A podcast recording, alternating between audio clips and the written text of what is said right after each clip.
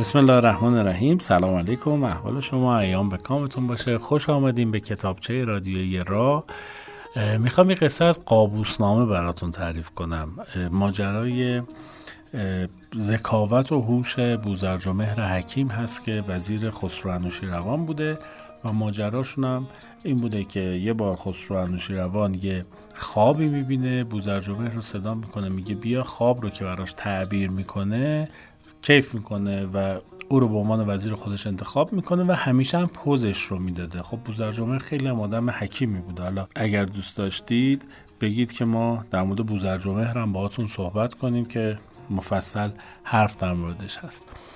قبل از اینکه این حکایت کوتاه رو از رو قابوسنامه براتون بخونم ازتون خواهش می‌کنم که اگر دوست داشتین و مطالب این پیج به مزاقتون خوش اومد ازمون حمایت کنید با دنبال کردن این صفحه با ارسال برای دوستانتون و با نوشتن نظراتتون که ما کلی خوشحال میشیم.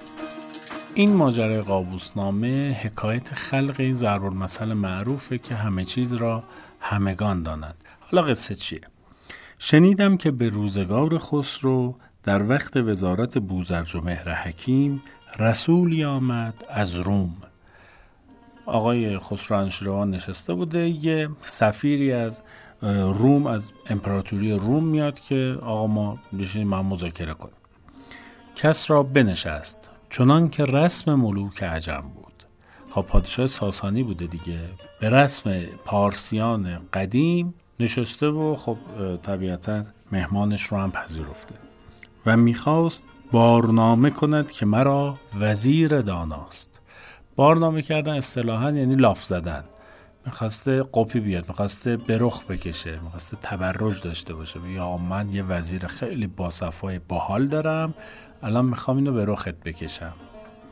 در پیش رسول با وزیر گفت حالا تصور کنید این نشسته شاه ایرانی خسروی ایرانی نشسته. از امپراتوری روم یه سفیر اومده وزیرش هم نشسته می‌خواد به این بگه که همتون با هم چند؟ من یه وزیر دارم به کل امپراتوریتون میارزه. حالا این میزانسن رو تصور کنید این وزیر بند خدا نشسته حالا وزیر حکیم عاقل دانایی شاه هم نشسته. شاه کم عقلی هم نبوده روان ولی این چه سوال احمقانه یا مثلا جلوی فرستاده امپراتور روم میپره خب میره شهرشون مسخرت می‌کنه مرد حسابی. می‌خواسته قپی بیاد برمیگرده به بوزرجمه میگه قصه کتاب اینجوریه.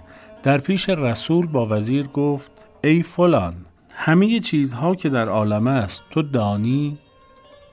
خب نه. نمی‌دونه. چرا باید بدونه؟ جلو یارو چه سوال احمقانه بود؟ حالا این چی باید جواب بده؟ بوزرجمهر گفت من ندانم ای خدایگان جهان.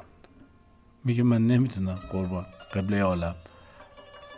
جناب شاه آقای گنده من چرا باید همه چیزو بدونم؟ خسرو از آن سخن تیره شد. تیره با تی دستدار اینجا معنیش یعنی زایه شد سبک شد. اصطلاح مردم سمنان فکر می‌کنم و چند تا شهر دیگه هم من شنیدم که میگن بور شد. آقا خب مرد چه سوالیه می‌کنی؟ حالا ماجراش اینه که می‌خواست وزیرش رو گنده کنم. می‌خواست بگه ببین چه وزیر شاخی دارم من. ببین چقدر آدم حکیمیه چقدر می‌دونه. ولی اساسا آدم حکیم هیچ وقت همه چیز دان نمیشه. شما اگر دوست داشتید این رو بفرستید برای اون دوستانی که هر وقت هر مطلبی مطرح میشه. اینا یه اظهار نظری می‌کنن و به عنوان مطلع حرف می‌زنن.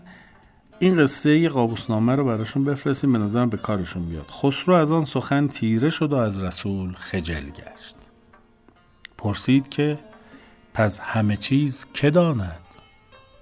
حالا زایه شده خشمم کرده اخمم کرده چپ چپ هم داره نگاه می‌کنه که مرد سوی من پیش یارو زایه کردی. بعد حالا سینه خیزم باید تا خونه بره دیگه. این سوال باید یه جوابی داشته باشه یه نقطه‌ای بذاره تهش دیگه. میگه پس کی می‌دونه؟